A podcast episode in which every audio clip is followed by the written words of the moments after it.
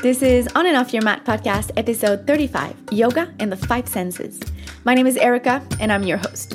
For this episode, I sat down with Michelle Klink. Based in Northern California and teaching in Marin and in San Francisco Bay Area, Michelle is an experienced yoga instructor, therapeutic-oriented specialist, yoga teacher trainer, professional mentor, Reiki practitioner, holistic health educator, and creativity coach. With over twenty-five years of studies, continuing education, and teaching, she continuously offers opportunities for students to evolve towards a happier, more content, and fulfilled life. As always, here on the podcast, I really appreciate your support and love to read your comments. So if you take a minute to leave a review on iTunes or on your iPhone podcast app, you automatically enter a giveaway. Athleta is continuing to support this podcast in their effort to ignite a community of strong women who lift each other up and is giving out a seventy-five dollars shop card. If you want to know more about the giveaway, stay tuned. I'll give a bit more details at the end of the show and I'll announce the winner of our last one. So if you left a review, make sure to stick around until the end. Many of you have asked me how else they can support the podcast. Well, I am now part of Patreon. Patreon is a web platform where you can donate to financially support this podcast, or you can become a monthly member. Donators will get shout out on the episode, and as monthly member, you will receive exclusive content, mini shows, guided meditation, guided flows, and so much more. Our first exclusive episode was about me. Thank you so much for all the questions you sent my way. I got a bunch. Your support really means a lot to me and it will help me continue to offer this podcast. It will help me cover production costs and potentially allow me to create even more great episodes.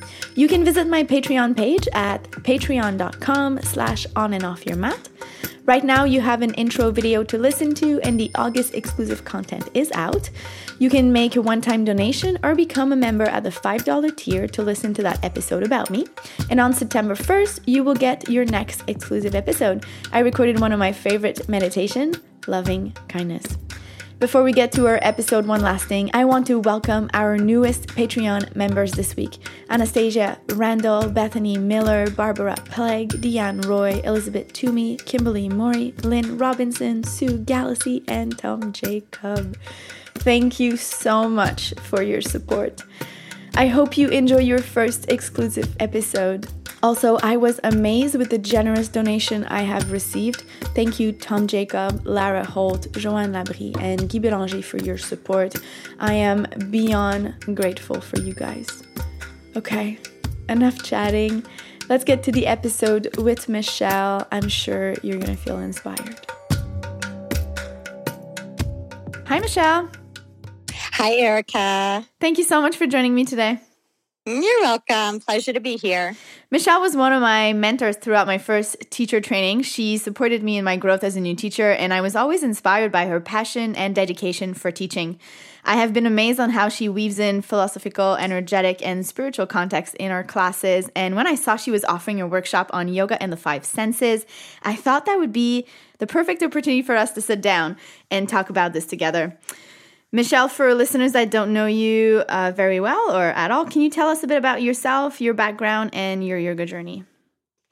Oh, yes. I have been on the path of yoga for quite some time, um, more specifically kind of intensive yoga training for over twenty-five years, training and studying and teaching and uh, diverse uh, types of, of yoga practices, from the flowing practices uh, to the Iyengar alignment practices to the philosophical practices, meditation, and so on.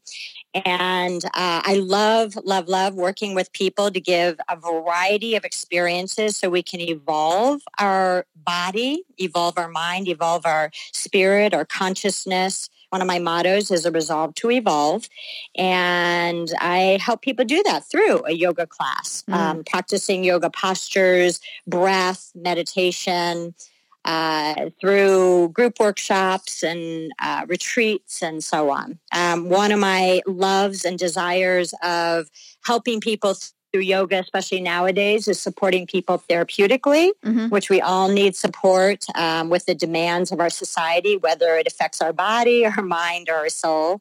So offering a therapeutic, um, holistic uh, health plan for people on many levels. Uh, and uh, yeah, and I just love to be psychologically and positive, inspiring for people so we can shift out of the plethora that we're dealing with in our lives to some perspective that allows for peace and joy and love and all that we desire, yet can sometimes elude us in the societal demands and overstimulus. Mm-hmm, mm-hmm. Today's subject is the five senses. Um, can you give us a general overview of what that means in the context of a yoga practice and how we should pay or why we should pay attention to it in our modern day society? You already said a little bit that, mm-hmm. you know, we're overstimulated, but maybe you have other thoughts on that.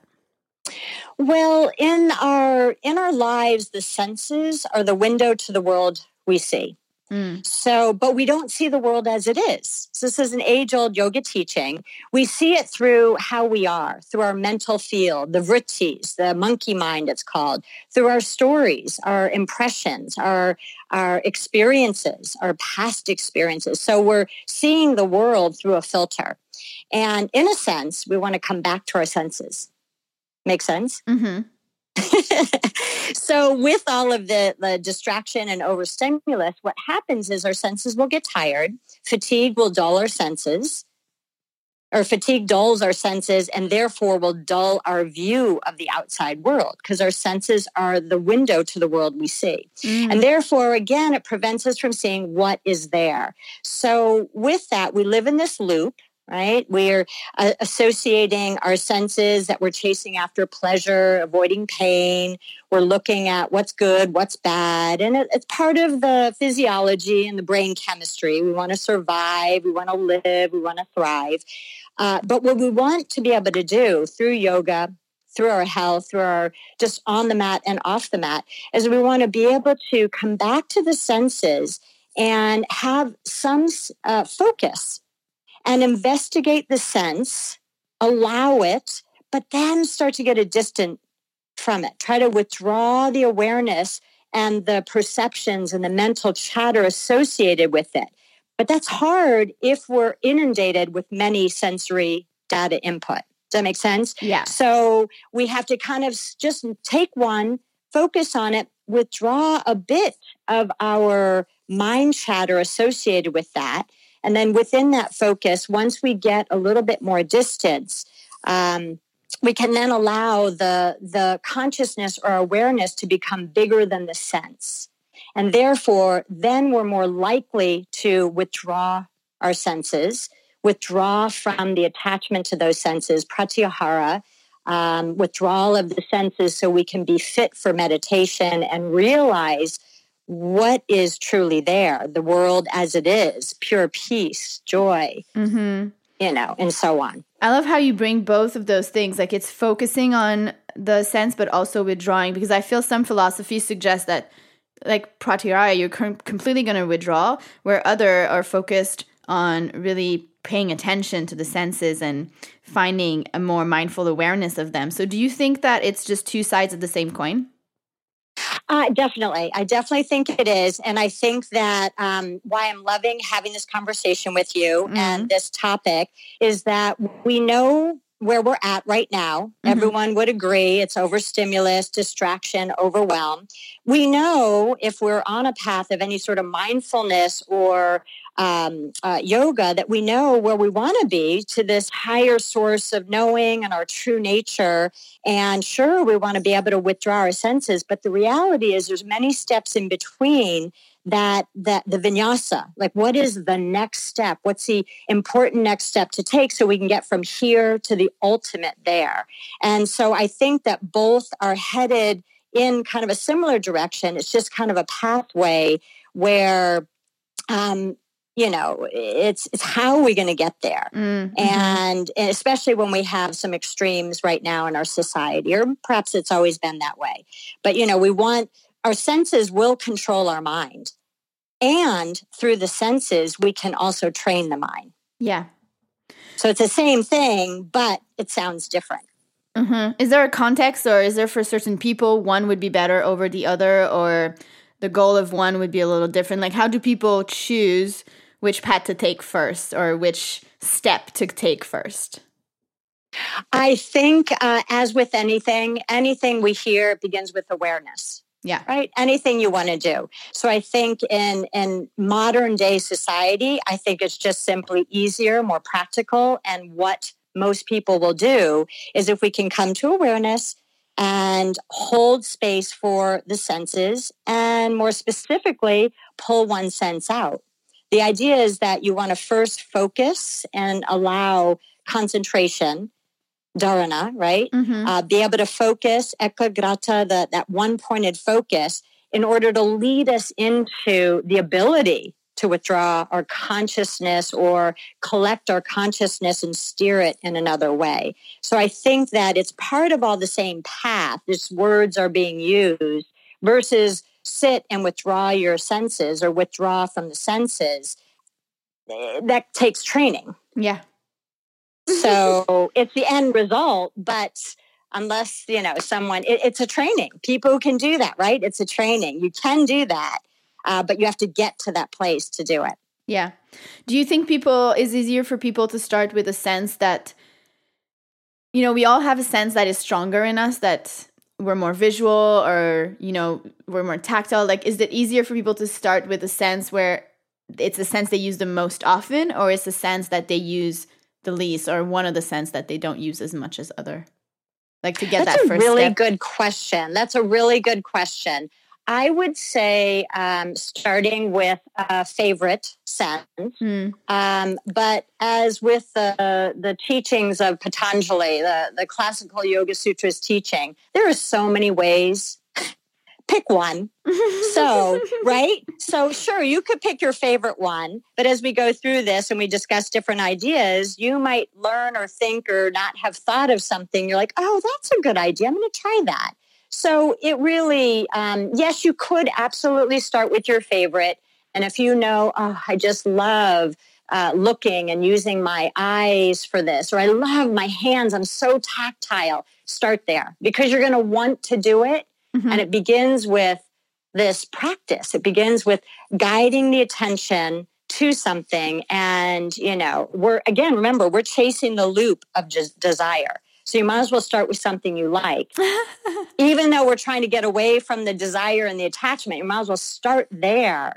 And then we get to uh, peel away those layers. Yeah, maybe it makes it easier for you. You know, instead of making your life even more miserable, you start right. with something that's kind of interesting for you or you're curious about or it's pleasurable in a way that you take those steps towards the practice itself and you deepen your own awareness with something that is pleasurable for you, as you say. Yeah, and yeah. meaningful. Yeah. yeah. And it's like meditation. Many, many people try meditation and practice it, and we're contending with the monkey mind and all the things that come in as distractions. And uh, equally, we could uh, engage in a practice like this, which there are many types of practices, but we can engage in a practice like this where we're honing in and using our senses to shift our consciousness.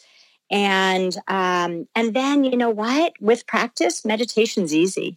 Mm-hmm, it's mm-hmm. so easy. It happens. You're not trying to make it happen. Mm-hmm. And that would be my greatest hope for everyone, that we can let a peace of mind happen, not try to make it happen. Yeah. Would you say that by paying attention to our senses, we have a deeper experience of either our practice on the mat or our life off the mat? Is that kind of where we're trying to go?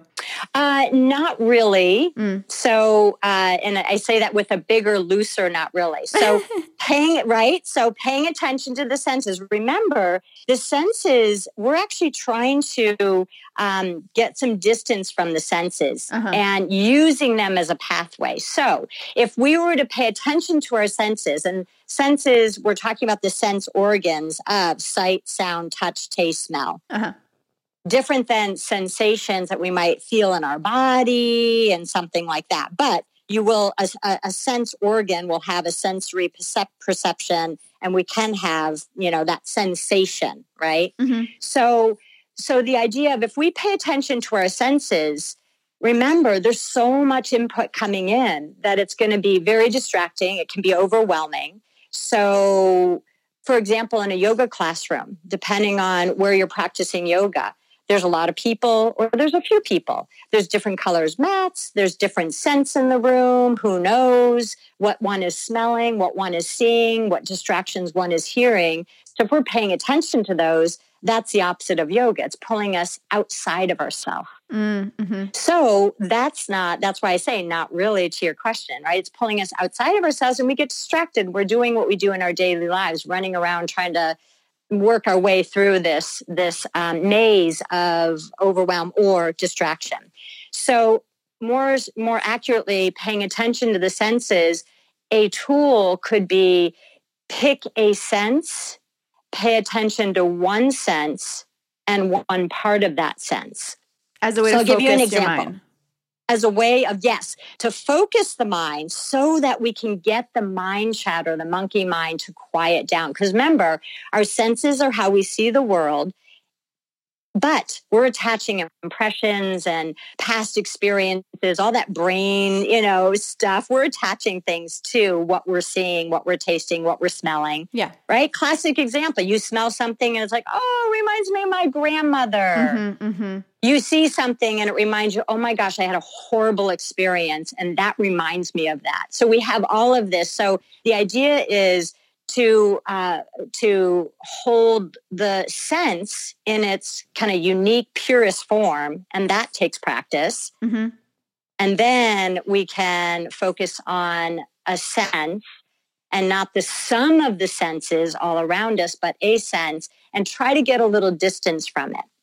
And I'll give you an example. Sure. Um, uh, and we'll talk about on the mat with yoga techniques. But, you know, I'm looking out my balcony, and out my balcony is beautiful. There are birds flying. There's a beautiful maple tree. There's a vase with beautiful yellow flowers still in bloom. I've got the hummingbird feeder, hummingbirds coming and going. And oh, by the way, my balcony window, I see, because the sun is shining in, I see those dirt spots, and it's really dirty. And I see, oh gosh, I got to clean that. So there's all this sensory input coming in. And this is what we're used to. This is what we do. This is how we survive, which is a good thing. um, but you can already see how I'm even talking with my tone, like the hummingbirds and the beautiful flowers and oh, the, the dirty, dirty window. window. So what are we focusing on? And this is what we do in our life. What are we focusing on? Are we focusing on everything? Well, we can't. We get exhausted when we do. Yeah. And then we focus on one thing, and many, just by brain chemistry, will focus on the negative because the brain wants to like fix something. Uh, so it's a training. So now I'm going to look out my balcony and I'm going to pick just that yellow flower. And I'm going to look at one petal of that yellow flower. Mm. And the birds are coming and going, but I'm not going to like let them distract me from what I'm seeing. I really don't see the dirty window because I'm looking at the flower past and, it. and mm-hmm. so on and so forth. So now I'm focusing on the flower, and that one sense with one focus helps us hone down and let the distractions peel away. And that's the, the middle path, so to say. Like we start with one, and then we go to the ability to focus, and then it continues from, from there, where the consciousness will collect and shift. Mm, yeah, that's great. And you just mentioned when you were explaining that techniques that we can use on the mat. Uh, yes. Do you have an example of how we could do this through a flowing practice or through a class yes. that's guided? Yes, yes, yes, yes. So let's look at the five senses. So mm-hmm. the Sanskrit word for senses, they're actually, it's it's far more complicated than what I'm going to suggest, but the indri- indriyas are the uh, five, there are five senses for the external world, or it's kind of called entrance or import. Mm-hmm. So the visual sense, sight, um, when we're practicing, a very common technique is called drishti. Mm-hmm. Drishti is a gaze point. So we could... A common drishti is looking at one thing. Yeah. One thing. Maybe there's a mandala on the wall, or maybe there's a statue, or maybe there's a point of something you can look at that's not moving. And we do it commonly in tree pose, right? We teach that in vrikshasana. Pick one point that you're looking at, a gaze point, but look inward. Um, but your entire practice, you could pick one point and look at that unendingly.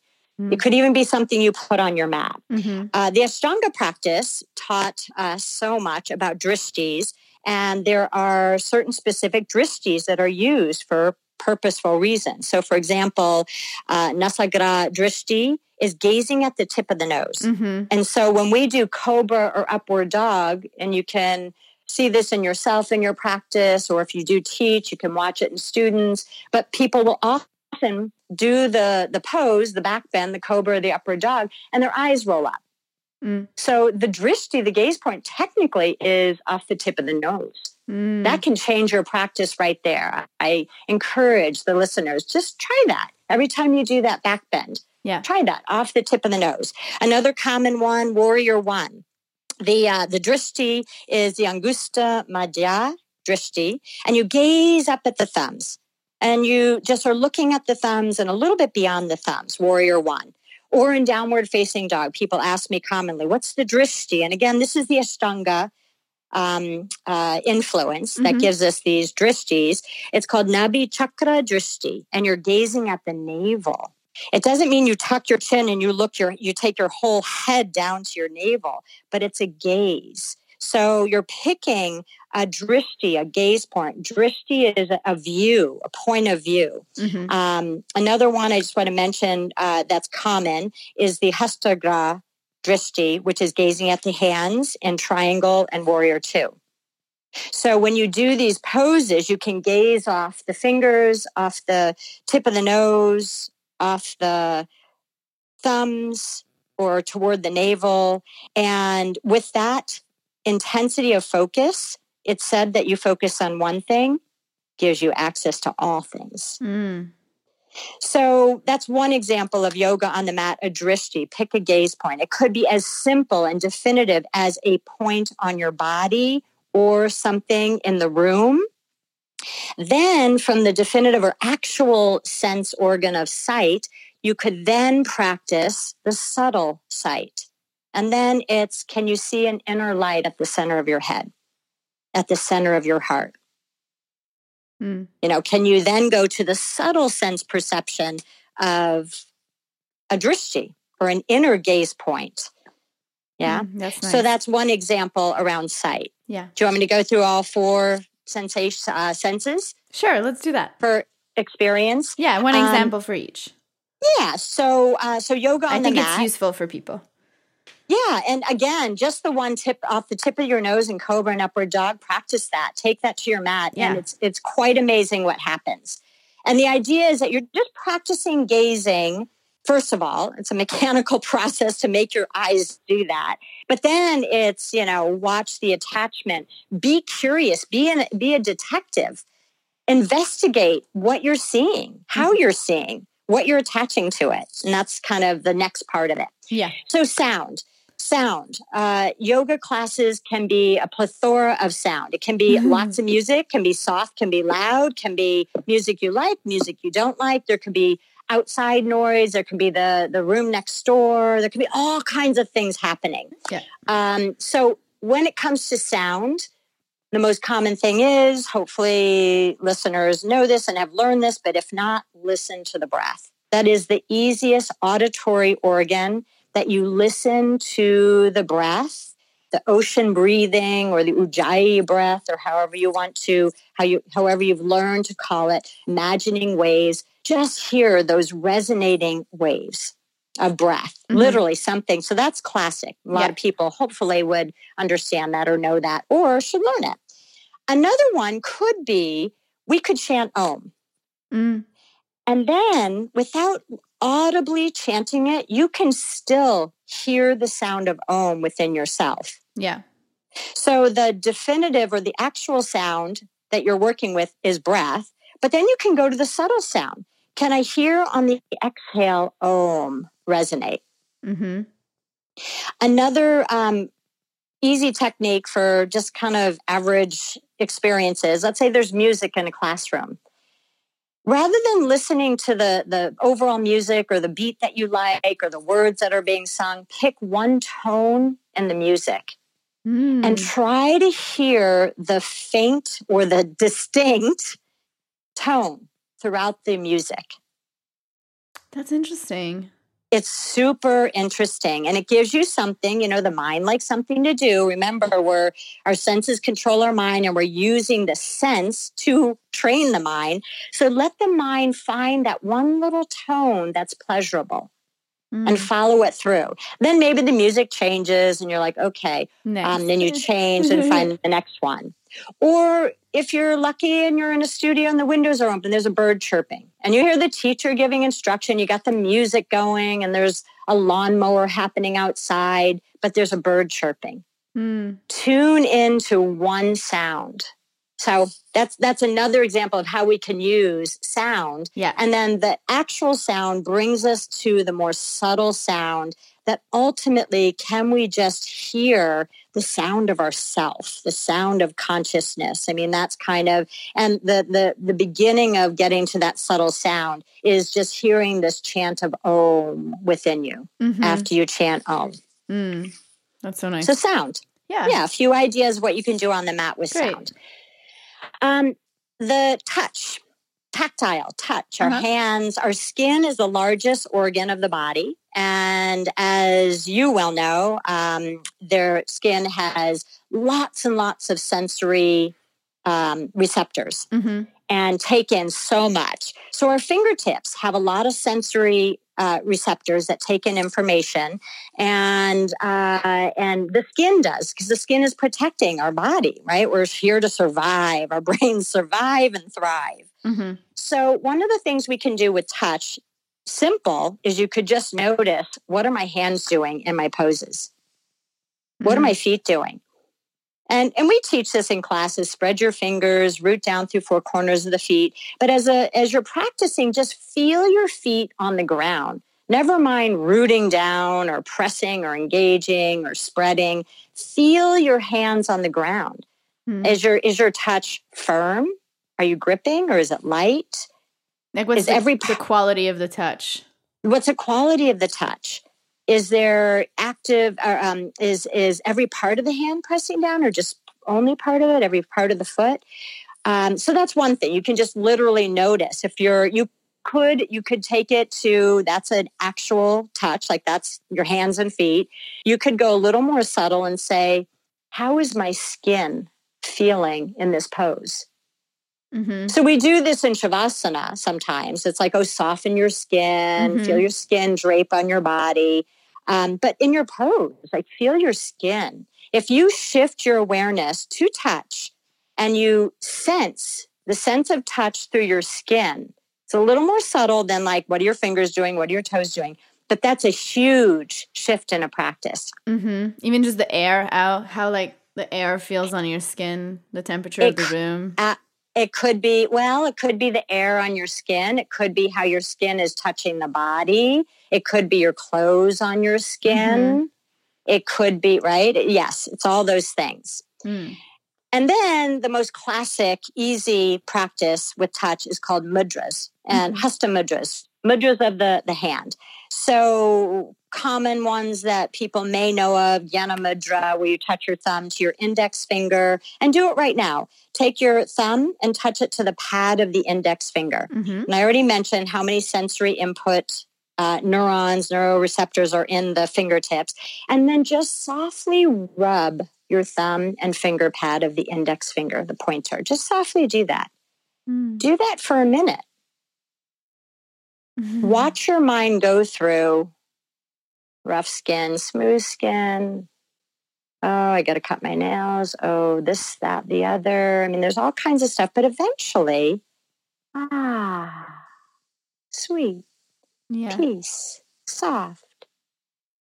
And that's the actual touch, thumb against the finger pad. And then you can get to the subtle touch. It could be that we learn the meaning of this mudra based on the ancient tradition. And it's translated as wisdom mudra. So to know, J N A, to know. And that's where we're headed. These are just pathways to get to this place of knowing our true nature, knowing this bigger essence of consciousness that we're all a part of. So maybe the subtle touch is wisdom, mm. insight, intuition. I know. And you're touching that which you know. But it's not an actual touch, right? Mm-hmm. Mm-hmm. So that would be a great another, meditation. You just you could do that for a few minutes easily. Right, right, right. Just rub your fingers, yeah. then stop, feel the touch of the finger pad, notice the pulse, notice your mind chatter, and then get bigger and bigger in your awareness to knowing. Mm-hmm. Or another one, I'm going to give one more um, because I think this this one's more common for some people. Now touch your thumb to your middle finger. Mm-hmm. Does that feel comfortable or awkward? That feels comfortable for me, but I like the index better. So, right, right. So most people, when you do this, the listeners who are doing this, it can feel comfortable if we're used to doing this, but it's often not as comfortable. It's like, oh, wow, it's a little weird to touch. Mm-hmm. There's an activation of energy that's moving through the finger that's getting it to touch. Where somehow we have this A-OK or we have it's easier to touch them. So when you start to touch another finger, a whole new pathway comes in. And the middle finger is called Akasha, Akasha mudra. That's the greater ether, or spaciousness, or Akash, or bigger, wide world of consciousness, space. And so we could do the same thing. Rub against the finger. Mm-hmm. Stop and try to feel the pulse at the fingertips, subtle touch, sense. And then the Akasha is spaciousness. And then touch, spaciousness. Hmm. You go from touching your fingertip to touching a, a pulse, a sensation, to touching spaciousness. Yeah. So that's that's a good one for our days now because we want to move into a bigger spaciousness. So we're using the sense to get us to that sense withdrawal. Yeah. Those are amazing examples. That's great. Yeah, isn't it? Yeah. Yeah. Okay. So the last two, um, a, a little bit less distinct, uh, uh, though they can be very distinct for people on the mat. Smell, your olfactory sense.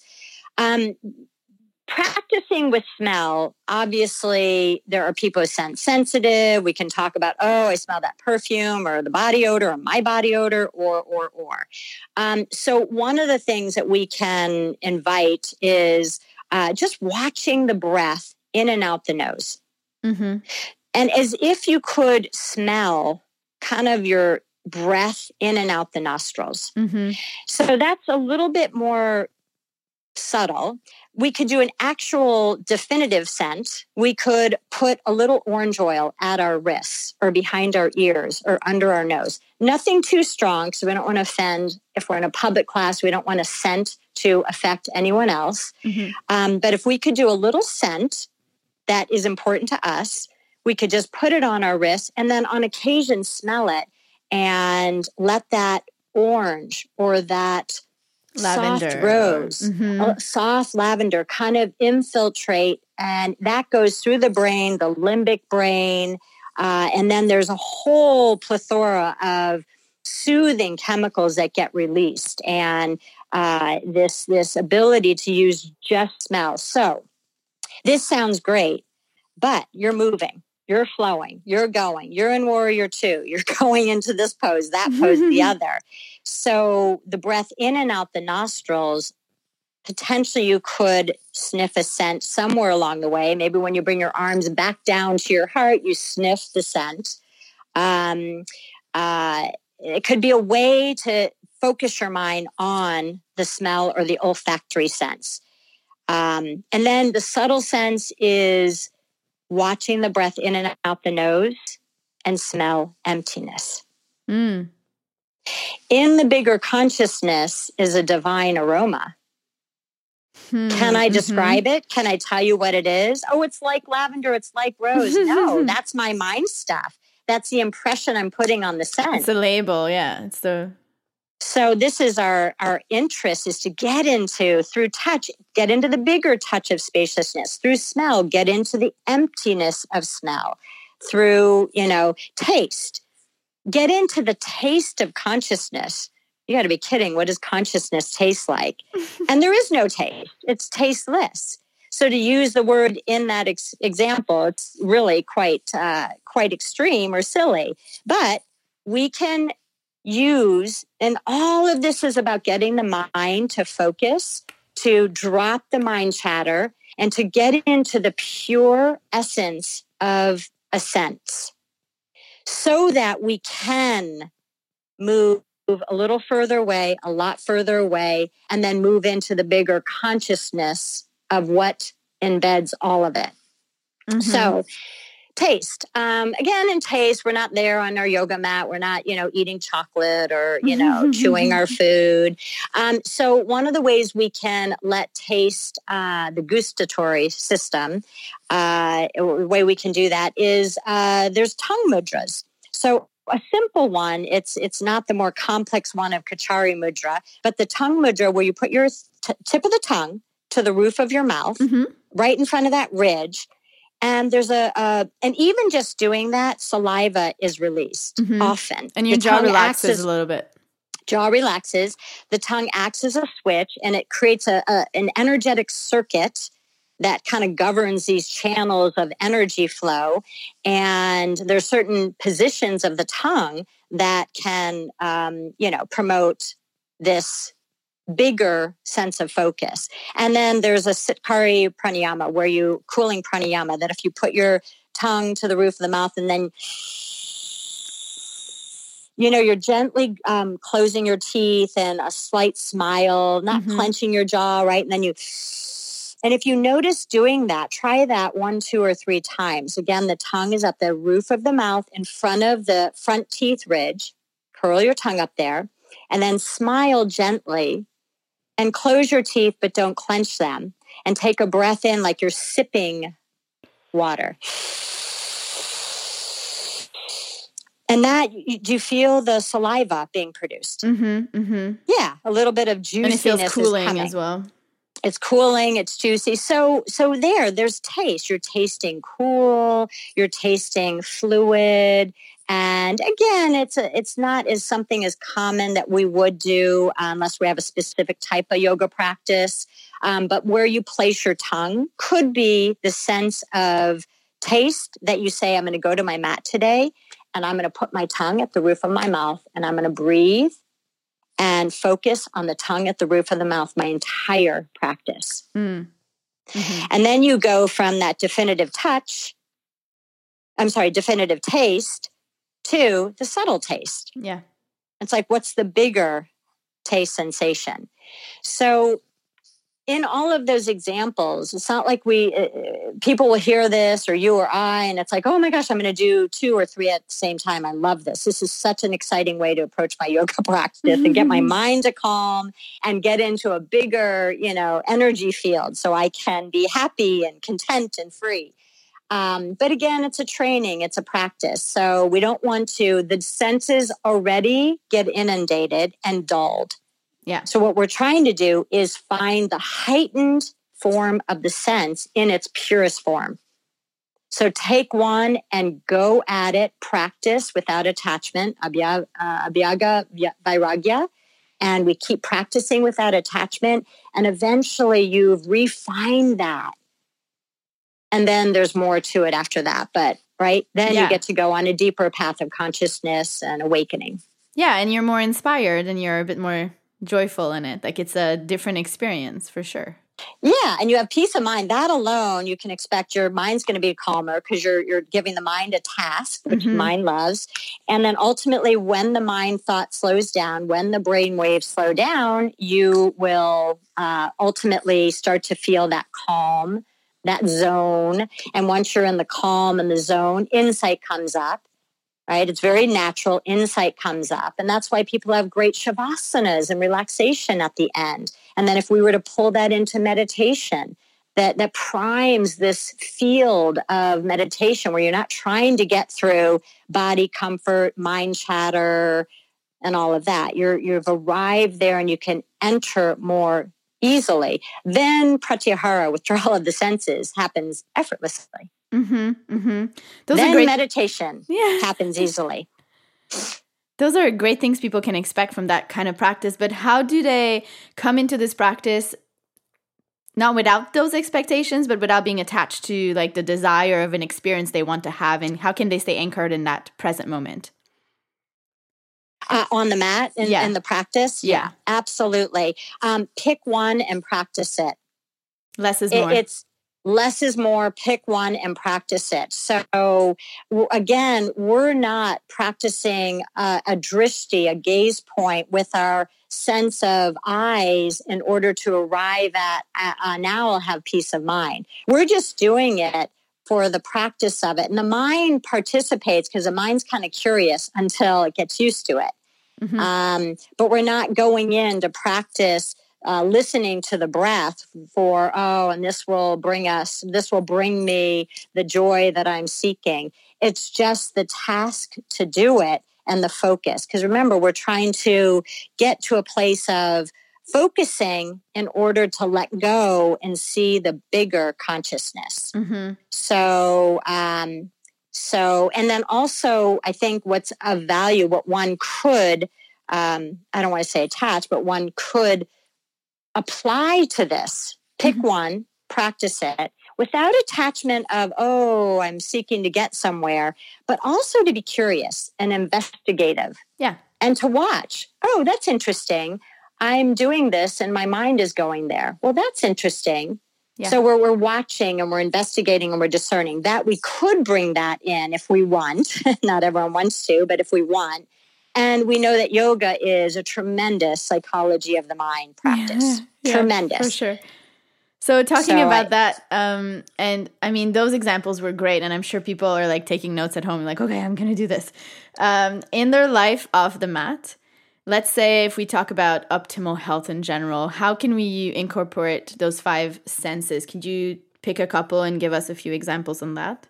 Sure, sure. Um, I'm going to, this is good timing for me to quote Deepak Chopra, because uh, you may have heard this before, or uh, uh, or if you read about different, um, you know, expanding awareness, meditation, health and healing. Um, this is commonly quoted or said by Deepak Chopra. He says, in this very moment, you are seamlessly connected to the cosmos. The same deep intelligence that streams through rivers flows through your bloodstream. Mm. The same breath that nourishes your cells animates the life of a rainforest. Although it may seem like you are separate from the world out there, in reality, your body and universe are made up of the same molecules, obey the same principles, and are inextricably connected. There is an infinite field of intelligence that orchestrates all of the activities in the universe. With every breath, we exchange our personal energy with the energy of the universe, and we are constantly taking impressions via the five sense organs, ears, eyes, skin, tongue, nose. He then says you can awaken an inner pharmacy of healing through the senses. Mm. So, for example. I love this. Mm-hmm. Right? And this, God. Right? So the inner pharmacy of healing through the senses. And this is not new science. This is mm-hmm, ancient, mm-hmm. age old. Mm-hmm. So the sight, it's so simple. So the sight, a visual impression, pick a beautiful image, pull, pull out that glorious sunset photo that you just recently had. Uh, go out in nature and just simply look at a beautiful view. Or I personally love to do this. I go hiking and I can see all the trees and the sky, but I look at, I stop and I look at the green leaf of a tree. And it's just so exquisite. Or I pick one little color of nature to look at mm. and take it in. But even just a, a beautiful image, and that's why we put beautiful images around our homes. Mm-hmm. It reminds us. And when we look at that image, what happens is a cascade of uh, soothing neurochemicals releases in the body. And when we look at a beautiful image, our frequency, our vibration is elevated, our heart opens, our depression is lifted, our anxiety is removed, our stresses are halted for a moment or two or three. And in that space is tremendous healing, tremendous. If we can allow ourselves those feel-good feelings by visual impressions. Mm. It's an inner pharmacy of healing, yeah. just by looking at something that's beautiful or a color that's beautiful. Or it just shifts your energy. Something. Absolutely. Yeah. Absolutely. Awesome. Um, sound. We know this, again, beautiful music. Mm-hmm. Inspirational words, a voice that you like. Have you ever taken a class with a teacher? You love their voice and they could say whatever and you just are soothed by their voice. You're like that, Erica.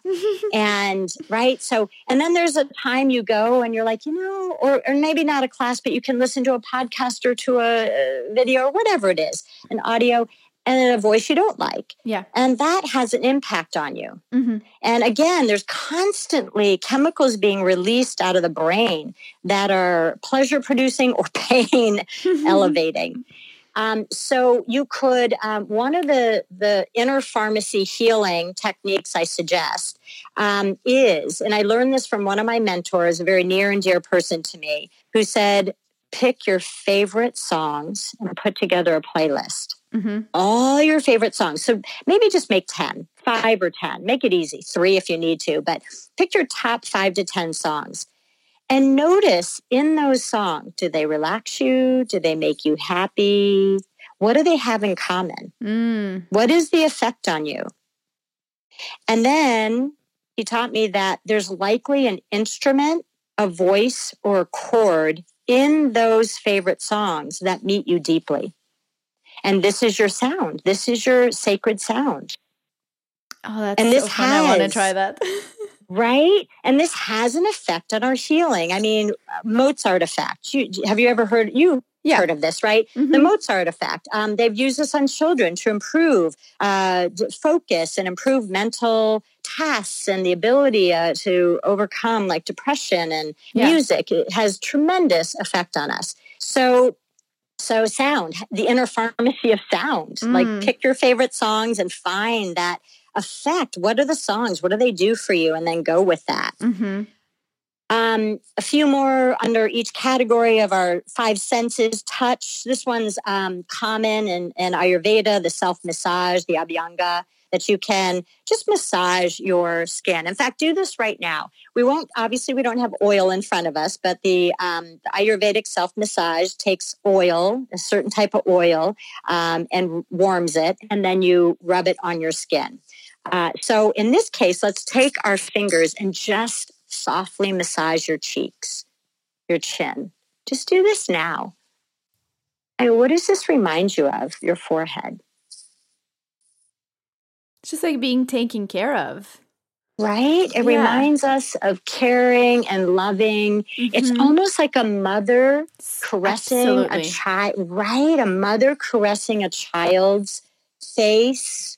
Yeah. And it's just unbelievable what a one minute face touch, self face touch can do to elicit an inner pharmacy response of health and healing. Mm. And I'll translate that into another um, one. Uh, have you heard about, you know, practice, uh, I'm going to say a minute hug, but a minute is a long time for people who, you know, may not be intimate, but a twenty second hug.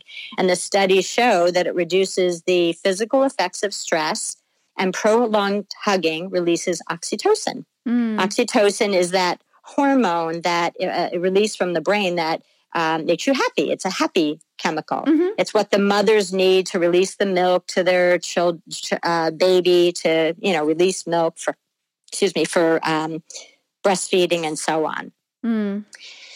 So touch yeah. uh, elicits an inner pharmacy. And then the last two, smell, very simple. Pick a scent that you love. Smell a flower, choose lavender, choose rose, and then associate it with um, not a past memory, but a fresh memory.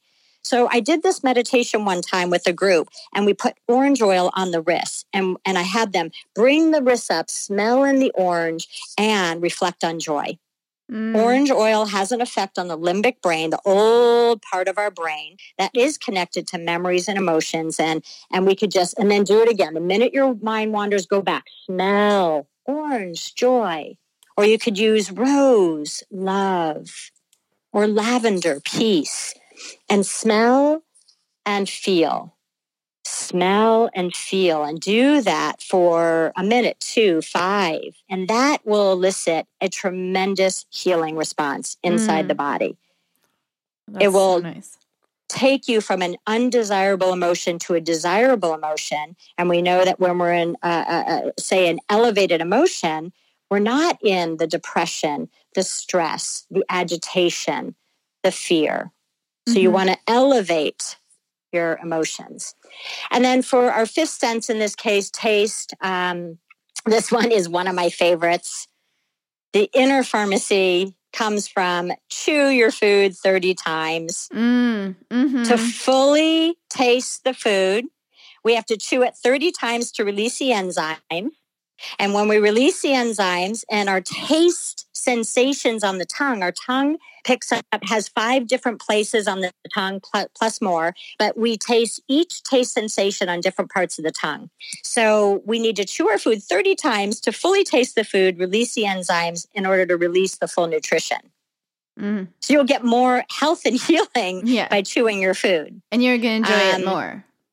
And you're get well if you can ch- slow your mind down, if you can be willing. I mean, and you're going to enjoy I- the taste of the food more because you actually get to taste it instead of just eating with like mindlessly and like speed. You exactly. can actually like feel that enoughness, that like softness around food and like that settling of the food exactly. in your body. Exactly. Mm-hmm. So to enhance, you know, and Ayurveda suggests balancing six taste sensations. And every part of our tongue will taste sweet, it'll taste sour, it'll taste salt, pungent, bitter, and astringent. And if we can blend foods that have that, hence the um, the you know Ayurvedic type cooking or the Indian dishes that blend the chutneys and curries and so on. Mm-hmm. Um, and or one of my favorites to elicit an inner healing response or uh, that inner pharmacy of healing that Deepak Chopra refers to is just take a little drop of food, honey, chocolate, apple, and for two minutes sit with that food. Mm. Suck it, chew it, even if you finish it, eat it, swallow it. Just be present with taste. Mm-hmm. Just be present. It's life-changing. Mm. It's so simple, but it's life-changing. Oh, that's so interesting. And I feel like we can talk for a very long time about this, I know. But we're going to have yes. to wrap this up. So is there anything else you want to add before we finish? Or is there one takeaway you'd like listeners to leave with? What would it be? Uh, I would love to encourage people, because this is a lot of information, mm-hmm. is to pick one sense. We'll give you uh, focus on one thing. We'll give you access to all things. That's the key. So, you know, the pathway would include use your sense to investigate, discern, or or just uh, in order to focus on one thing. And then once you start focusing on it, let your sensory awareness, what your sense experience is, to soften and recede. That's the next thing. One is just to then let it soften and recede. And the final part of the path is your bigger awareness. Your, it floods in, like the consciousness becomes bigger than the sense. Mm-hmm. And that's our aim. That's our aim. So pick one, focus, let it have its way, but then discern to a singular focus, start to soften and pull back the awareness and get bigger so that awareness, consciousness is bigger than the sense. Um, that's one thing I'd love to summarize. And the second thing is simple. Take mm-hmm. two clear minutes and sit with the sense. One minute. I'm sorry, I'll make it easier. I promise you, set your alarm. Sit with sight, sound, touch, smell, or taste. Pick one. And sit with it for one minute. You will be amazed, and do this three times a day. Mm. One minute, three times a day until you're ready to do more, until you build the habit. But just sitting with one minute, one minute in present moment awareness is a lifetime. Yeah. Amazing so tips. It. Thank you so much. I'll put oh, your, thank you, Erica. I'll put all your info in the show notes. But in the meantime, what's the best place for people to find you if they just want to say hello, or they'd like to study with you, or join you for um, upcoming workshops or events? So my website is probably all-encompassing, uh, w w w dot michelle klink dot com, M I C H E L E, one L. K L I N K dot com. And on there, I have my class schedule. They, you can email me from there. I'm the one who gets it. I reply. I have a blog on there about savoring your senses that mm. people will love to follow up and read. Yeah. Go to my Yoga Notes for Michelle. Click on Yoga Notes for Michelle, and you'll see a whole article on uh, one of the senses. And um, I have a retreat coming up in Japan uh, mm. that we're going to savor travel experiences through our senses and not get overwhelmed by a culture, but let it help uh, drive us to a bigger um, experience. And so my website is the best place to reach me, contact me, and see all Perfect. That I'm offering. Sounds amazing. Thank you so much for your time today. That was so interesting. Thanks, Erica. Thank you so much for listening. We have a great guest coming up, so make sure to subscribe so you don't miss any. Now, if you want to make my day, help other people find this podcast, and or get your chance to win a seventy-five dollars shop card from Athleta, all you have to do is head on to iTunes or on your podcast app on your iPhone, scroll down on the show's page, and click the link, write a review. As you leave your review, you automatically enter our giveaway. You don't need to do anything else, and I announce the winner on the next episode after a random draw. If you're newer to reviews and you want even more detailed instruction, check out the show notes. You'll find there more info about our guest of today as well, Michelle Klink, and you can also visit my website for those two things at erica belanger dot com slash blog dash podcast. Our last episode was also supported by Ashletta. Thank you so much if you left a review. The winner of that giveaway is iTunes user Teacha Deb. Teacha Deb said, I receive many valuable tools and ideas when I listen to your podcast. I've actually taken notes throughout the podcast, so I won't forget the ideas that struck me. The episode today with Melissa was especially noteworthy, and I resonated with Melissa's thought on meditation. Knowing that no matter how meditation goes, I just need to keep it consistent. I needed that. Thanks, Debbie. See, it's that simple. Thanks, Debbie, for your review. Email me at erica dot belanger at gmail dot com or D M me on Instagram, and I'll send you your shop cards. Also, guys, don't forget to visit patreon dot com slash on and off your mat to donate or become a monthly member and get your hands on our August exclusive episode and upcoming September one. Now, before you go, one last thing. I want to say thank you to Alexander Saba, working in the background, creating the music, editing, and mastering this podcast. Once again, guys, thank you for joining in. Until next time.